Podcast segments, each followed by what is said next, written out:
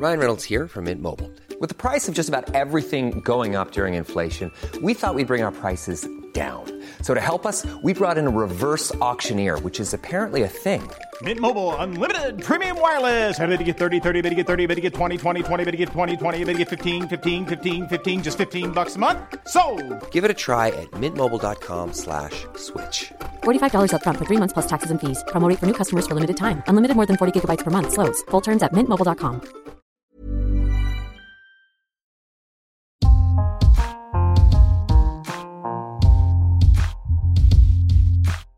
Te lui om te lezen. Een jaar na de Black Lives Matter-protesten mag de politie meer geweld gebruiken. Door Janissa Pringles. Een jaar geleden stierf de 46-jarige Amerikaan George Floyd nadat agent Derek Chauvin 10 minuten lang met zijn knie in Floyds nek had gedrukt.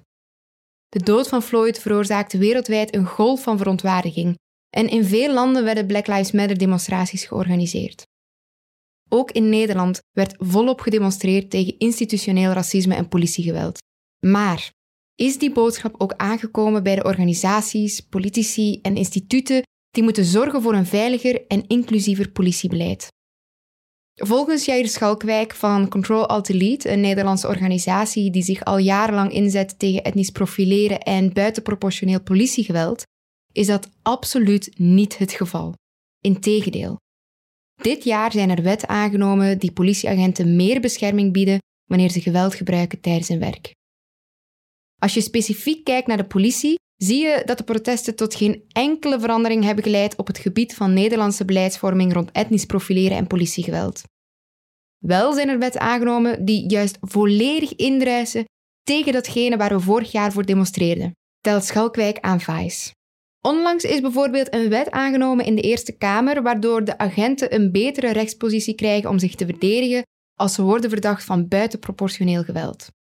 Tot voor kort was het zo dat agenten vervolgd kunnen worden voor mishandeling en doodslag wanneer het geweld dat ze gebruikten te gewelddadig, ongepast of buitenproportioneel was. Na het invoeren van de nieuwe wet is dat nog steeds mogelijk, maar wordt het aantal situaties waarbij de politie geweld mag gebruiken uitgebreid waardoor de politie bij politiegeweld vaker in zijn recht staat. Ondanks het feit dat deze wet volgens Amnesty International niet conform is met de mensenrechten, is deze toch doorgevoerd.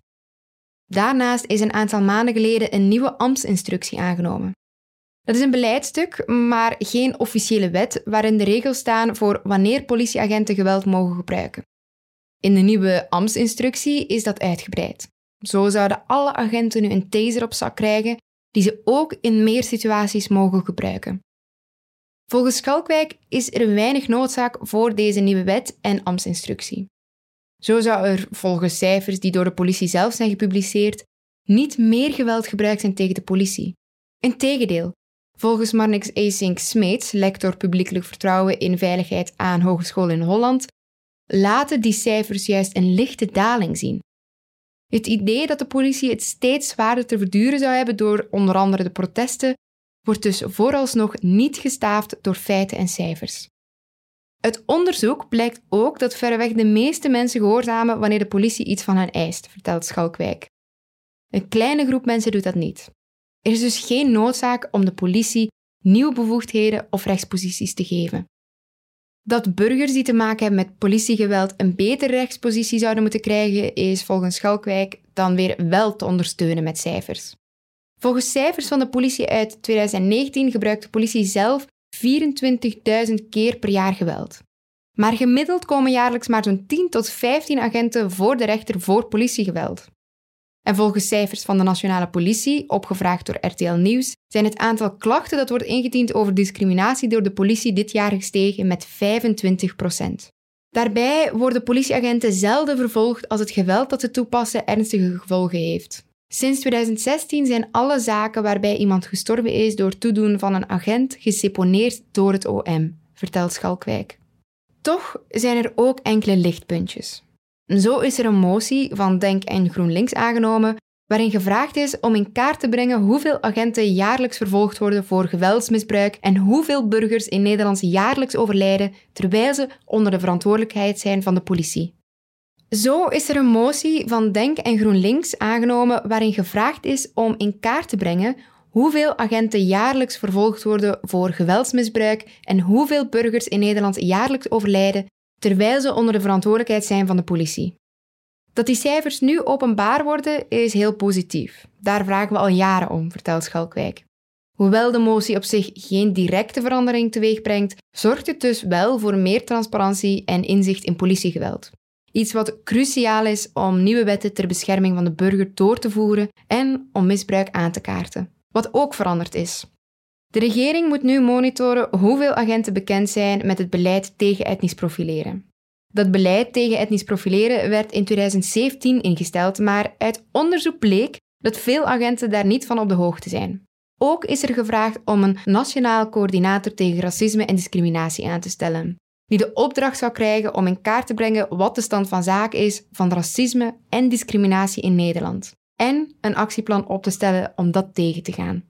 Dat idee voor een nationaal coördinator is door de Tweede Kamer naar voren gebracht na de Black Lives Matter demonstraties, maar het komt voort uit een Europees initiatief een jaar daarvoor. Het wordt in Den Haag wel eens gebracht als het antwoord van Nederland op de demonstraties in juni, maar het komt vanuit Europa en niet vanuit de Tweede Kamer, vertelt Schalkwijk.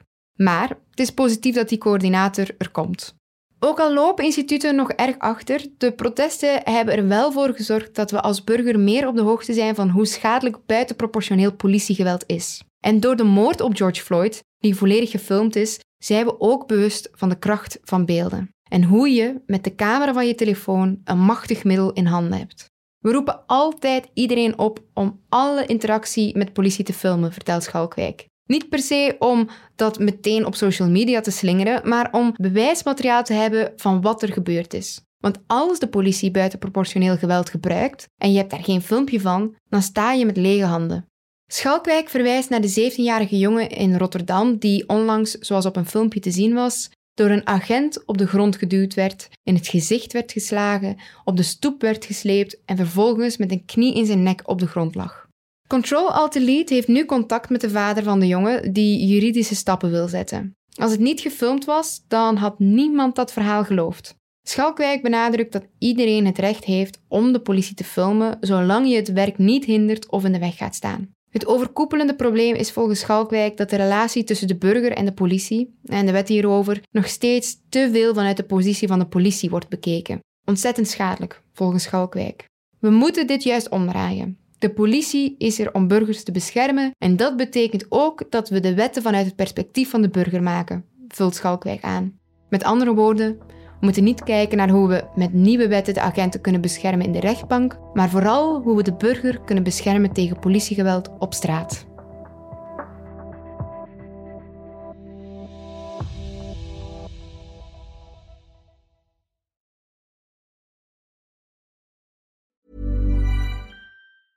Hey, it's Danny Pellegrino from Everything Iconic.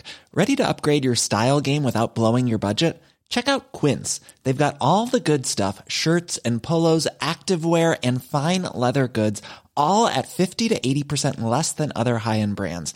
And the best part? They're all about safe, ethical, and responsible manufacturing. Get that luxury vibe without the luxury price tag. Hit up quince.com slash upgrade for free shipping and 365 day returns on your next order. That's quince.com slash upgrade.